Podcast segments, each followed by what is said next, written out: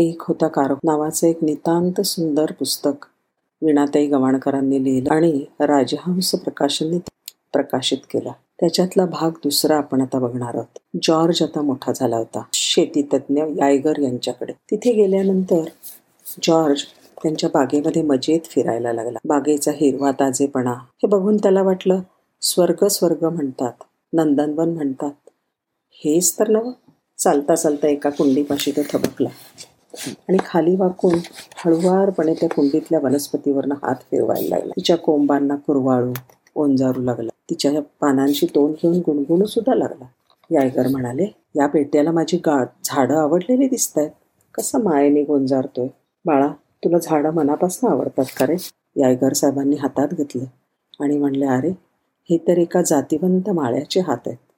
नुसत्या स्पर्शानं संजीवनी यायगर साहेबांच्या गावी म्हणजे निओशेमध्ये निग्रोनच्या शाळेची सोय होती. कारभार कुटुंबापासनं जॉर्जला आता लांब जायला हवं होतं.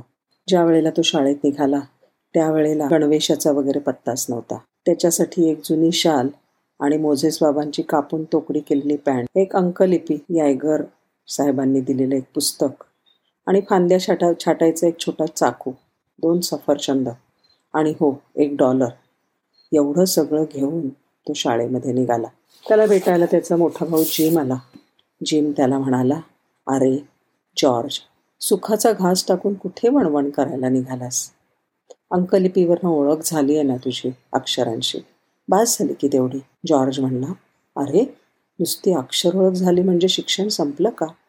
अरे जिम दादा मी एवढे शब्द इतके शब्द शिकणार आहे की मला अख्खं पुस्तक लिहिता आलं पाहिजे. जॉर्जचं हे भयंकर उत्तर ऐकून जिम बापडा गप्प बसला. कारभार साहेब म्हणाले कारभार त्याला म्हणाले हे बघ तू की नाही आता गुलाम राहिलेला नाहीस स्वतंत्र झालायस. हे तू कधीच विसरू नकोस. लोक तुला फुकटामध्ये राबवायला बघ. लोक तुला फुकटामध्ये राबवायला बघ. पण तू त्यांच्या धाकाला बिलकुल बळी पडू नकोस. आणि त्यांच्या नादी तर मुळीच लागू. सगळी निग्रोज मुलं होती शाळेमध्ये. जॉर्जचं ते गबाळं ध्यान डोक्यावरती चिकटलेली तुसळ चिरका आवाज अडखळत बोलणं सगळी मुलं त्याच्याकडे विचित्र नजरेने पाहत दिवसभर काम करायचं मरमर कष्ट काबाड कष्ट करायचं आणि पडक्या गोठ्यामध्ये राहायचं. नियोशेमधला त्याचा तो पहिला हिवाळा जॉर्जच्या आठवणीत जन्मभर राहिला. रक्त गोठवणारी ती मरणाची थंडी त्याला रोज सकाळी आपण गेली रात्र कशी तग धरली?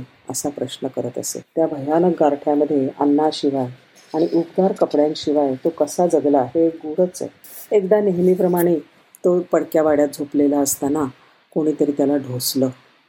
आता आपली दोन चार हाडं मोडणार ह्या भीतीने हॉर जॉर्ज अर्गामेला झाला आणि मोठमोठ्यांनी रडायला लागला. आता जॉन मार्टिन त्याची एक पिठाची गिरणी होती.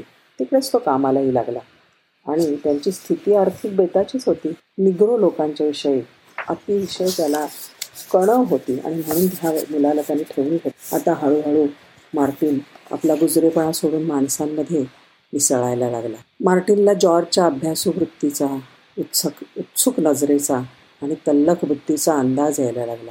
सर्व बाबतीमध्ये जॉन जॉर्जला मदत करत होता आणि प्रोत्साहन करत होता. जॉर्जची शाळा चालूच होती त्याचा वेगळेपणा इतरांना जाणवत होता. तर कोणीच त्याची टवाळी करत नव्हतं. एका रात्री मार्टिन बाईंना सडकून ताप भरला. त्यांच्याकडेच तो राहत होता ना.